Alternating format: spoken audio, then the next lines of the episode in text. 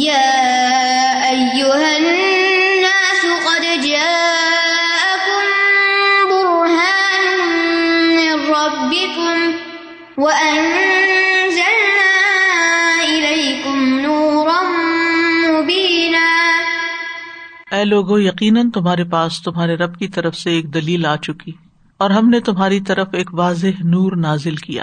یا ایوہ الناس، تمام لوگوں کو خطاب ہے۔ یعنی نبی صلی اللہ علیہ وسلم کی رسالت تمام انسانیت کے لیے ہے، قیامت تک، صرف کسی ایک قوم یا رنگ نسل کے لوگوں کے لیے نہیں۔ اور اس میں یہود و نصارہ بھی شامل ہے ان کے لیے بھی ہے۔ اناس جو ہے، یہ سارے ہی انسانوں کو اپنے اندر جمع کرتا ہے۔ تو آپ کی امت کے دو حصے ایک ہے امت دعوت اور ایک ہے امت اجابت۔ دعوت کون سی ہے؟ تمام انسان جن کو پیغام دیا گیا۔ اور اجابت کون؟ جنہوں نے پیغام قبول کر لیا۔ آپ کی بات مان لی۔ یعنی کچھ ماننے والے اور کچھ نہ ماننے والے۔ یا یو ناس کہ کیا فرمایا گیا؟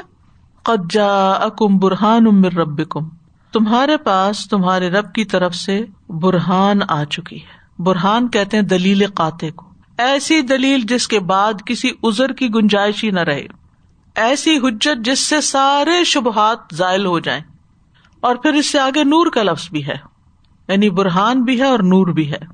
تو جہاں تک نور کا تعلق ہے تو وہ نور قرآن ہے۔ اور برہان کون ہے؟ خود رسول اللہ صلی اللہ علیہ وسلم، جنہوں نے آ کر پیغام پہنچایا، اور قرآن بھی برہان ہے۔ دیکھا جائے تو برہان یعنی دلیل قطعی کے لیے ہے نا؟ تو نبی صلی اللہ علیہ وسلم نے بھی لوگوں کو دلائل سے سمجھایا۔ یعنی جو راج رائے ہے وہ یہی ہے کہ اس سے مراد قرآن ہے۔ یعنی قرآن جو ہے وہ سب سے بڑا برہان ہے۔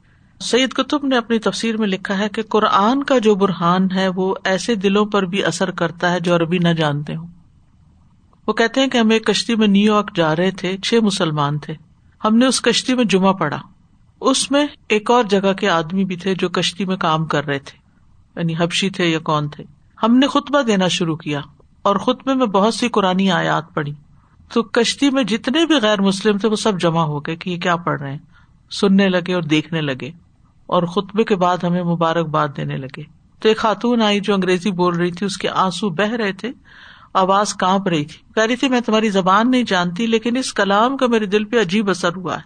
تو یہ کیا ہے؟ یہ قرآن ہے۔ تو یہی برہان ہے۔ یعنی یہ دلوں پہ اثر کرتا ہے۔ اور پھر نور تو ہے ہی۔ ہر طرح کی روشنی اس سے ملتی ہے انسان کو۔ دلوں کے اندھیرے دور ہوتے ہیں، عقل کے اندھیرے دور ہوتے ہیں۔ مر رب کم تمہارے رب کی طرف سے۔ یعنی یہ رب کا احسان ہے کہ اس نے اپنے بندوں کے لیے یہ قرآن، یہ فرقان، یہ برہان نازل کیا۔ وہ انزل نہ الئی کم نور ام مبینہ اور ہم نے تمہاری طرف ایک واضح نور بھیج دیا۔ نور جو ہے وہ اندھیرے کے برعکس ہوتا ہے۔ تو قرآن مانوی طور پر تو نور ہے ہی، اس میں کوئی شک نہیں، کیونکہ اس سے دل روشن ہو جاتا ہے۔ اس کے پڑھنے والے کا چہرہ روشن ہو جاتا ہے۔ اس سے قبر میں روشنی ہوگی۔ قیامت کے دن حشر میں روشنی ہوگی۔ لیکن ضرورت اس بات کی ہے کہ اس کے معنی پر غور کیا جائے اور اس پر عمل کیا جائے۔ اور بعض مفسرین نے یہ بھی کہا ہے کہ یہاں نور سے مراد نبی صلی اللہ علیہ وسلم ہے، کیونکہ ان کا کلام نور ہے، ان کی سیرت نور ہے، ان کی سنت نور ہے، ان کے احکام نور ہے ٹھیک ہے؟ لیکن اس کا یہ مطلب نہیں کہ وہ کسی نور سے بنے ہوئے ہیں اور وہ انسان نہیں ہے قرآن کے لیے تو نور کا لفظ دوسری جگہوں پر بھی آتا ہے۔ یعنی قرآن جو ہے یہ نور ہدایت ہے۔ سورت المائدہ میں ہی آتا ہے۔ قجا کم من اللہ نور ان و کتاب مبین پھر اسی طرح قرآن زمین میں نور اور روشنی کا باعث ہے۔ ابو ذر کہتے ہیں، آپ صلی اللہ علیہ وسلم نے فرمایا، قرآن کی تلاوت اور اللہ وجاللہ کے ذکر کو لازم کر لو، کیونکہ یہ آسمان میں تمہارے لیے ذکر کا باعث ہے اور زمین میں تمہارے لیے نور اور روشنی کا سبب ہے۔ اور اس سے انسان کو حکمت کی روشنی ملتی ہے بصیرت ملتی ہے۔ کاب کہتے ہیں، قرآن کو لازم پکڑ لو، کیونکہ وہ عقل کی تیزی، حکمت کی روشنی اور علم کا سر چشمہ ہے۔ اور جس گھر میں قرآن کی تلاوت کی جاتی ہے، وہ آسمان والوں کو ایسے نظر آتا ہے جیسے زمین والوں کو ستارے نظر آتے ہیں۔ یعنی ان گھروں سے واقعی روشنی نکلتی۔ جیسے اگر یاد ہو، وہ سورت کہف کے بارے میں آتا ہے کہ جو صحابی پڑھ رہے تھے، انہیں اپنے اوپر روشنی کی کندیلیں نظر آئیں۔ قیامت کے دن سورت البکرا اور عال عمران جو ہے یہ دو روشنی دینے والی صورتیں ہوں گی۔ کاری قرآن کے والدین کے سر پر نور کا تاج ہوگا اور وہ ایسا تاج ہوگا جس کی روشنی سورج کی روشنی کی طرح ہوگی یعنی بہت قیمتی تاج ہوگا۔ تو اس سے یہ پتا چلتا ہے کہ اللہ سبحان تعالیٰ نے بندوں کی ہدایت کا پورا پورا انتظام کر دیا ہے اور ان کے لیے قرآن نازل کیا گیا ہے۔ اور یہ تمام انسانوں کے لیے، یا یو اناس کہہ کے سب کو شامل کیا گیا۔ اور قرآن سے فائدہ تبھی اٹھا سکتے ہیں جب قرآن کو سمجھ رہے ہوں، اس کے معنی جانتے ہوں۔ اس کے اندر تدبر کرتے ہوں، اس سے نصیحت پکڑتے ہوں۔ تو ایسے شخص کو جو فائدہ ہوگا، وہ صرف زبانی یہ کہنے والے کو کہ ہاں مجھے قرآن کا پتا ہے، یا میں نے ناظرہ پڑھ لیا ناظرہ سے فائدہ ہوتا ہے، لیکن اس سے وہ لذت نہیں اٹھا سکے گا وہ شخص جو اس کو سمجھ کر پڑے گا۔ تو قرآن مجید جو ہے، ایک روشن کتاب ہے، واضح کتاب ہے۔ اگر کوئی شخص نیک نیتی کے ساتھ اس کو پڑھتا ہے، تو یہ اس کو سمجھ آتی ہے۔ اور یہ بھی کہا گیا ہے کہ یہ وہ نور ہے کہ جو اللہ تعالی کسی کے دل پر الکا کر دیتا ہے کہ اس کو قرآن کی سمجھ آ جاتی ہے۔ یعنی نور مبینہ، یہ قرآن کس طرح ہے؟ یعنی جب کسی کو مسئلہ واضح ہو جاتا ہے۔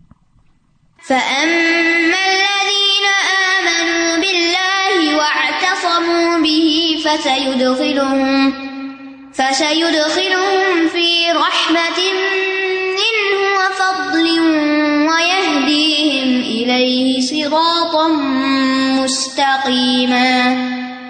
تو رہے وہ لوگ جو اللہ پر ایمان لائے اور انہوں نے اسے مضبوط پکڑا، تو ضرور وہ انہیں اپنی طرف سے رحمت میں اور فضل میں داخل کرے گا اور انہیں اپنی طرف سیدھے رستے کی ہدایت دے گا۔ فم الزین آ منو بلّہ وا تسمو بھی جو لوگ ایمان لائے، پیچھے ایمان کی بات ہو چکی۔ وا تسمو بھی کی ضمیر اللہ کی طرف جاتی ہے؟ یعنی انہوں نے اپنے سارے معاملات میں اللہ پر توکل کیا؟ اور یہ بھی کہا گیا ہے، ابن جریج کا یہ قول ہے کہ اس سے مراد ہے کہ وہ اللہ پر ایمان لائے اور انہوں نے قرآن کو مضبوط پکڑ لیا۔ وا تسم بھی انہوں نے مضبوط پکڑ لیا اس کو۔ ممیا تسم بلّہ ایک مانا یہ کیا گیا، جو اللہ کو مضبوط پکڑ لے۔ اور دوسرا، قرآن کو مضبوط پکڑا۔ وا تسم بحب اللہ جمیان تو یہ دونوں طرف جاتی ہے اور اس میں کوئی کنٹراڈکشن نہیں کیونکہ یہ دونوں معنی قرآن مجید میں دیگر جگہ پر موجود ہیں۔ اور یہ ایک حقیقت ہے کہ قرآن کو تھامنے سے ہدایت ملتی ہے۔ زید بن ارکم کہتے ہیں، نبی صلی اللہ علیہ وسلم نے فرمایا، اللہ و کی کتاب ہی اللہ کی رسی ہے۔ جو اس کی پیروی کرے گا وہ ہدایت پر رہے گا، اور جو اسے چھوڑ دے گا وہ گمراہی پر رہے گا۔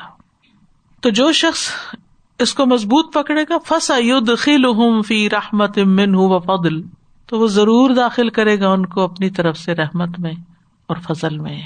اللہ کے فضل سے کیا مراد ہے؟ پیچھے بھی بات ہوئی۔ مراد ہے اللہ کی رحمت کہ جس کی بنا پر وہ انہیں جنت میں داخل کرے گا اور انہیں کئی گنا زیادہ عجب و ثوابت آ کرے گا۔ ان کے درجات بلند فرمائے گا۔ اور ایک حقیقت ہے کہ قرآن دنیا میں بھی ہمارے لیے باعث رحمت ہے۔ آخرت میں تو ہے ہی۔ رحمت جو ہے نا وہ دو طرح کی ایک مخلوق ہے اور ایک اللہ کی صفت ہے۔ اللہ کی صفت کیا؟ جیسے الرحمان میں اللہ کی صفت رحمت آتی ہے۔ اور مخلوق رحمت کون سی ہے جو لوگوں کے دلوں میں ڈالی گئی ہے یا پھر جنت کی شکل میں ہے؟ سورت اللہ نام میں بھی آتا بہادا کتاب انزلنا مبارکن فتب و تقول اللہ کم ترحمون۔ اور یہ ایک کتاب ہے جسے ہم نے نازل کیا ہے، بڑی برکت والی۔ بس اس کی پیروی کرو اور بچ جاؤ تاکہ تم پر رحم کیا جائے۔ تو اس کی پیروی کرنے سے اللہ کی رحمت ملتی ہے۔ ابن قیم کہتے ہیں، کسی بھی بندے کے لیے قرآن کی کراط اس میں لمبا غور و فکر کرنے اور اپنی سوچ کو آیات کے معنی پر مرکوز کرنے سے بڑھ کر اس کی زندگی اور آخرت میں زیادہ فائدہ مند اور اس کو نجات سے زیادہ قریب کرنے والی کوئی چیز نہیں۔ یعنی جب کوئی شخص قرآن مجید کی کراط کرتا ہے اور اس میں غور و فکر کرتا ہے اور اپنی سوچ کو آیات کے اوپر فوکس کرتا ہے تو اس کو اسے اس دنیا میں بھی فائدہ ہوتا ہے اور آخرت میں بھی۔ اور اس میں کوئی شک نہیں ہے۔ آپ نے دیکھا ہوگا کہ کتنی سچویشن ہمارے سامنے آتی ہیں اور ساتھ ساتھ ہمیں آیات یاد آنا شروع ہو جاتی تو رہنمائی ملتی ہے۔ اور جس شخص نے بھی قرآن کے ساتھ وقت لگایا ہو، ہر اس شخص کو اس کا ایکسپیرئنس ہوتا ہے۔ لوگ کسی اور طرح سوچ رہے ہوتے ہیں، لیکن قرآن کو سمجھنے والا کسی اور طرح سوچتا ہے۔ وہ اللہ تعالی کی اس نور کی روشنی میں اپنی سوچ اور اپنی ہر چیز کو واضح دیکھتا ہے یعنی لوگوں کی باتوں کو بھی پرکھ سکتا ہے، پہچان سکتا ہے، حق اور بادل کا فرق معلوم کر سکتا ہے، شیطان کے وسوسوں کو بھی پہچان لیتا ہے۔ ادا مسم طائف من شیطان تدک کروں فدا ہم یوب سرون کہ جب ان کو شیطان کی طرف سے کوئی خیال آتا ہے، تو ایک دم وہ ہوش میں آ جاتے ہیں اور وہ دیکھنے لگتے ہیں۔ وہ دی ہم الہ سراتم اور وہ ان کو اپنی طرف آنے کا سیدھا رستہ دکھا دیتا ہے۔ سرات مستقیم سے مراد ایسا واضح، صاف اور سیدھا راستہ ہے جس میں کوئی کجی اور ٹیڑھ پن نہ ہو۔ تو دنیا میں مومن کا حال کیا ہوتا ہے؟ کہ وہ اللہ ہی کی طرف جانے والے اعمال کرتا ہے اور اس پہ جمع رہتا ہے۔ اور پھر جنت اس کی منزل ہوتی ہے کہ میں اس رستے پہ چلتا رہوں جس کا اینڈ جا کے جنت میں ہو۔ سورت یورس میں آتا ان الدین امن و عامل الصالحات یہدیہم ربہم بایمانہم تجری من تحتہم الانہار فی جنات النعیم دعواہم فیہا سبحانک اللہم و تحیتہم فیہا سلام و آخر دعواہم ان الحمد للہ رب العالمین. ان کو وہاں جا کر ہی چین آئے گا کہ شکر ہے اس رب کا جس نے ہمیں اس مقام تک پہنچا دیا۔ مومن کے لیے ہر نماز میں ایک دن المستقیم پڑھنا فرض کر دیا گیا نا سورت الفاتحہ میں۔ کیونکہ ایک نماز سے لے کے دوسری نماز تک ہمیں کچھ نہ کچھ ایسے مسائل پیش آ جاتے ہیں جن میں ہمیں فیصلہ کرنے کے لیے رہنمائی چاہیے ہوتی ہے۔ چاہے چھوٹی چھوٹی چیزیں ہوتی ہیں، چاہے دنیاوی کام ہوتے ہیں، تو ایسے میں انسان کو پھر کیا کرنا چاہیے؟ اللہ سے ہدایت مانگنی چاہیے۔ ایک دن اسرات المستقیم۔ اور نماز کے علاوہ بھی جب ہمیں سمجھ نہ آ رہی نا کہ کیا کرے کیا نہ کرے کوئی بھی پریشانی ہو دل پر اح دن اسرات المستقیم۔ یا کا نابود یا کا نستے اح دن اسرات المستقیم۔ یا اللہ تو ہمیں سیدھا رستہ دکھا۔ ہمیں اس معاملے میں رہنمائی دے۔ کیا کرنا چاہیے؟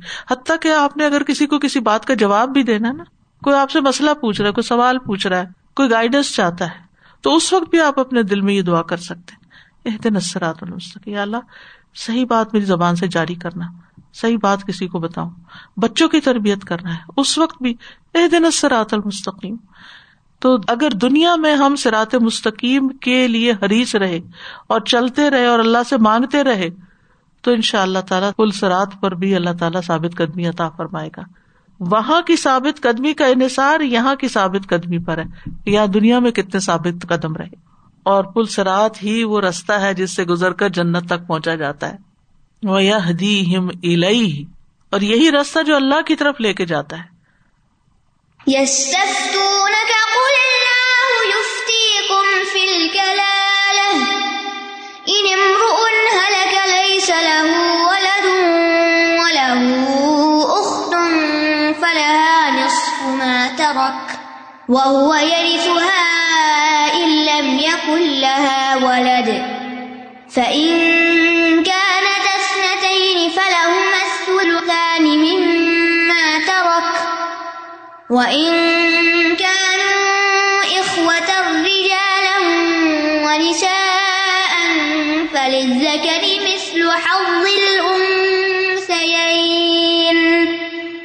يبين الله لكم أن تضلوا واللہ بكل شيء علیم وہ آپ سے فتوا مانگتے ہیں۔ کہہ دیجیے اللہ تمہیں کلالہ کے بارے میں فتوا دیتا ہے۔ اگر کوئی ایسا مرد مر جائے جس کی کوئی اولاد نہ ہو اور اس کی ایک بہن ہو، تو اس کے لیے اس کے ترکے کا آدھا حصہ ہے۔ اور وہ اس بہن کا وارث ہوگا اگر اس بہن کی کوئی اولاد نہ ہو۔ پھر اگر وہ دو بہنیں ہوں، تو ان دونوں کے لیے اس بھائی کے ترکے میں سے دو تہائی حصہ ہے ٹو تھرڈ اور اگر وہ کئی بہن بھائی مرد اور عورتیں ہوں، تو مرد کے لیے دو عورتوں کی مانند حصہ ہے۔ اللہ تمہارے لیے احکام واضح کرتا ہے تاکہ تم گمراہ نہ ہو جاؤ۔ اور اللہ ہر چیز کو خوب جاننے والا ہے۔ یستفتونک۔ وہ آپ سے فتوا مانگتے ہیں۔ فتوا کہتے ہیں، شرعی حکم کی خبر دینا۔ کیونکہ انسان کبھی دنیاوی کاموں کے بارے میں بھی کسی سے پوچھتا ہے۔ تو یہ ٹرم دینی حلقوں میں استعمال کی جاتی ہے۔ لیکن اگر اس کو کوئی دنیاوی کام کے لیے بھی استعمال کرتا ہے تو کوئی حرج کی بات نہیں۔ اور یس تفتو نہ کون ہے اس سے مراد؟ صحابہ کرام۔ اور کا سے مراد؟ نبی صلی اللہ علیہ وسلم۔ یعنی صحابہ محمد صلی اللہ علیہ وسلم سے فتوا مانگتے ہیں۔ کل اللہ یفتی کم فل کلالہ کہہ دیجیے اللہ تمہیں کلالہ کے بارے میں فتوا دیتا ہے۔ کلالہ اکلیل سے ہے، وہ چیز جس نے کسی چیز کو گھیرا ہوا ہوتا ہے۔ آپ نے دیکھا ہوگا کہ ایک ہوتے ہیں اصول اور ایک ہوتے ہیں فرو، علم وراثت میں، اور ایک ہوتے ہیں حواشی۔ اصول، والدین، فرو، اولاد، اور حواشی رائٹ لیفٹ بہن، بھائی، اور چچا وغیرہ نا۔ یعنی وہ رشتے دار جو جوانب سے ہوتے حواشی جن کو کہتے ہیں فک کی اصطلاح میں۔ بھائی اور اس کے بیٹے، چچا اور اس کے بیٹے۔ خواہ وہ آپ کا چچا ہو یا آپ کے باپ کا چچا ہو یا دادا کا چچا ہو، تو یہ شخص کلالہ ہوگا جس کے یہ رشتے دار تو موجود ہو لیکن اوپر نیچے کوئی نہ ہو۔ ابو بکر رضی اللہ عنہ کلالہ کے بارے میں کہتے کلالہ وہ ہوتا ہے جس کی نہ اولاد ہو نہ والدین ہو تو وراثت میں کلالہ کے حصے کی اہمیت کے پیش نظر یہاں پر یہ آیت پھر آئی ہے، پیچھے بھی کلالہ کے بارے میں بات گزری۔ مادان بن نبی طلحہ کہتے ہیں کہ عمر بن خطاب نے جمعہ کے دن خطبہ دیا، رضی اللہ عنہ۔ انہوں نے اللہ کے نبی صلی اللہ علیہ وسلم کا تذکرہ کیا اور ابو بکر کا بھی تذکرہ کیا، رضی اللہ عنہ۔ پھر کہا، میں اپنے بعد کوئی ایسی چیز نہیں چھوڑ رہا جو میرے یہاں کلالہ سے زیادہ اہم ہو، یہ حضرت عمر کہتے ہیں خطبے میں۔ میں نے رسول اللہ صلی اللہ علیہ وسلم سے کسی چیز کے بارے میں اتنی مراجت نہیں کی، اتنی دفعہ نہیں پوچھا، بار بار۔ جتنی کلالہ کے بارے میں پوچھا اور آپ نے بھی مجھ سے کسی چیز کے بارے میں اتنی شدت اختیار نہیں فرمائی جتنی کلالہ کے بارے میں فرمائی، حتیٰ کہ آپ نے اپنی انگلی میرے سینے میں چبوئی اور فرمایا، اے عمر، کیا تمہیں موسم گرما میں نازل ہونے والی یہ آیت کافی نہیں جو سورت نسا کے آخر میں یعنی اس سے مسئلہ واضح ہو جاتا ہے کہ کلالہ کے وارث کون ہوں گے؟ اور میں یعنی حضرت عمر کہتے ہیں، اور میں اگر زندہ رہا تو اس کے بارے میں ایسا واضح فیصلہ کروں گا جس سے ایسا شخص بھی فیصلہ کر سکے گا جو قرآن پڑھتا اور سمجھتا ہے اور وہ بھی جو قرآن نہیں پڑھتا۔ یعنی اس کو مسئلہ سمجھ آ جائے گا۔ اب کیا ہے مسئلہ؟ انہیں مرو ان اگر کوئی شخص ہلاکا مر جائے لئیسا لہو ولد اور اس کی اولاد نہ ہو یعنی نہ کوئی بیٹا بیٹی ہو، نہ سلبی، نہ پوتا۔ سلبی ہوتا ہے اپنا بچہ اور پوتا ہوتا ہے بچے کا بچہ۔ اور اسی طرح نہ کوئی اس کا باپ ہو تو اس کا وارث پھر اس کے بھائی بہن ہوں گے۔ اور اگر باپ ہو تو پھر بہن بھائیوں کا حصہ نہیں ہوگا۔ ولا ہو اختن اور اس کی ایک بہن ہو۔ فلاح نصف ماترک تو آدھا اس کو ملے گا جو اس میت نے چھوڑا۔ یعنی حقیقی بہن ہو یا باپ شریک بہن ہو۔ ماں شریک نہیں، اس کا حکم پیچھے گزر چکا ہے۔ فلاح نصف ماترک تو اس لڑکی کو یعنی بہن کو کلالہ بھائی کے ترکے میں سے نقدی جائیداد دیگر اثاثوں میں سے آدھا اس کو مل جائے گا۔ اور یہ حصہ میت کی وسیعت پوری کرنے اور قرض کی ادائیگی کے بعد دیا جائے گا، جیسے کہ اس کے بارے میں پیچھے حکم دیا گیا۔ وہ ہوا یا رسوہا اور وہ بھائی وارث بنے گا اس بہن کا۔ علم یق اللہ ولت اگر اس کا اپنا کوئی بچہ نہیں۔ یعنی اگر اس کی اپنی کوئی اولاد نہیں، نہ والدین ہے تو پھر اس صورت میں اگر اصحاب فروز یا اسبا میں شریک کوئی فرد نہ ہو تو وہ پورا پورا حصہ لے جائے گا۔ یعنی بہن کا سارا مال بھائی کو مل جائے گا۔ ان کا نتس نہ تئی نہیں فلاح سلوسانی مما ترک پھر اگر وہ دو ہوں، کون؟ بہنیں۔ تو ہر ایک کے لیے کتنا؟ سلوسان دو تہائی۔ ترکے میں سے دو تہائی ان کو مل جائے گا۔ وہ ان کا انو اخوتن رجالن و نسان اور اگر بھائی ہو لڑکے، لڑکیاں یعنی باپ کی طرف سے بھائی اور بہنیں وارث ہوں۔ تو مرد کے لیے دو عورتوں کے حصے کے برابر ہے۔ بس عورتوں کا مقرر حصہ دو تہائی ساکت ہو جائے گا اور ان عورتوں کو ان کے بھائی اسبا بنا دیں گے۔ تو بہرحال جو پیچھے آیت گزر چکی ہے نا، وہ ماں کی طرف سے جو بہن بھائی ہوں ان کے بارے میں تھی کلالہ ہونے کی صورت میں۔ یو بین اللہ لکم انت دلو اللہ تمہیں واضح کرتا ہے کہ کہیں تم بھٹک نہ جاؤ۔ یعنی اللہ تعالیٰ نے احکام وراثت بیان کر کے ہم پر بہت فضل کیا ہے۔ تو اللہ تعالیٰ ان احکامات کو ہمارے لیے واضح کرتا ہے، ان کی شرح کرتا ہے، جس کے ہم محتاج ہیں۔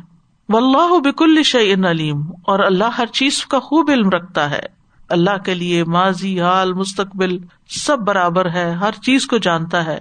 اللہ کو یہ بھی پتا ہے کہ تم تعلیم کے محتاج ہو، اور وہ اپنے علم میں سے تمہیں سکھاتا ہے، جو کہ ہمارے لیے ہر زمانے اور ہر مقام سے زیادہ فائدہ مند ہے۔ تو اس آیت سے جو فائدے حاصل ہوتے ہیں وہ یہ کہ صحابہ کرام کو جاننے کا بہت شوق ہوتا تھا مختلف مسائل، اور اللہ سبحان تعالی اپنے نبی کے اشکال کو بھی دور کرتے ہیں۔ کیونکہ یہاں پر فرمایا کل اللہ یفتی کم کہہ دیجیے اللہ تمہیں فتوا دیتا ہے۔ ٹھیک ہے؟ تو اللہ تعالیٰ کی مدد ہے ایک طرح سے۔ اور فتوا دینا اللہ کا فیل ہے، اللہ مفتی نہیں کہلاتا۔ ٹھیک ہے؟ اور یہ بھی کہ قرآن مجید کی آیات کی ترتیب ہے نا یہ توقیفی ہے۔ پھر اسی طرح یہ ہے کہ اللہ تعالیٰ کے علم کی وسط کا بھی بیان ہے کیونکہ اللہ بک الشع ان علیم، یقیناً اللہ ہر چیز کو خوب جانتا ہے۔ اللہ سب تعالیٰ سے دعا ہے کہ اللہ تعالیٰ ہماری اس کوشش کو قبول کرے اور اس کو ہمارے حق میں حجت بنائے، ہمارے خلاف حجت نہ بنائے اور اس کو ہماری حسنات میں شامل فرمائے اور سب پڑھنے، سننے والوں کو اللہ تعالیٰ اس کا اجر عظیم عطا فرمائے۔ اللہ تعالیٰ سب بیماروں کو صحت دے۔ جتنے بھی لوگ کووڈ کا شکار ہیں، اللہ تعالیٰ ان کو اپنی رحمت سے صحت کاملہ عطا فرمائے۔ ادھی بلبا سرب الناس وشفی انت شافی لا شفا اللہ شفا کا عشفی شفا ان لا یغادر سقما۔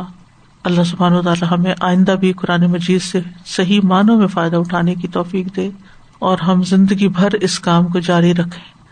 اللہ تعالیٰ ہم سب کی مشکلات آسان فرمائے۔ و وانا الحمد للہ رب العالمین۔ سبحان اللہ و بحمد کا اشد اللہ اللہ اللہ انت استخر کا و اطوب السلام علیکم و رحمۃ اللہ وبرکاتہ۔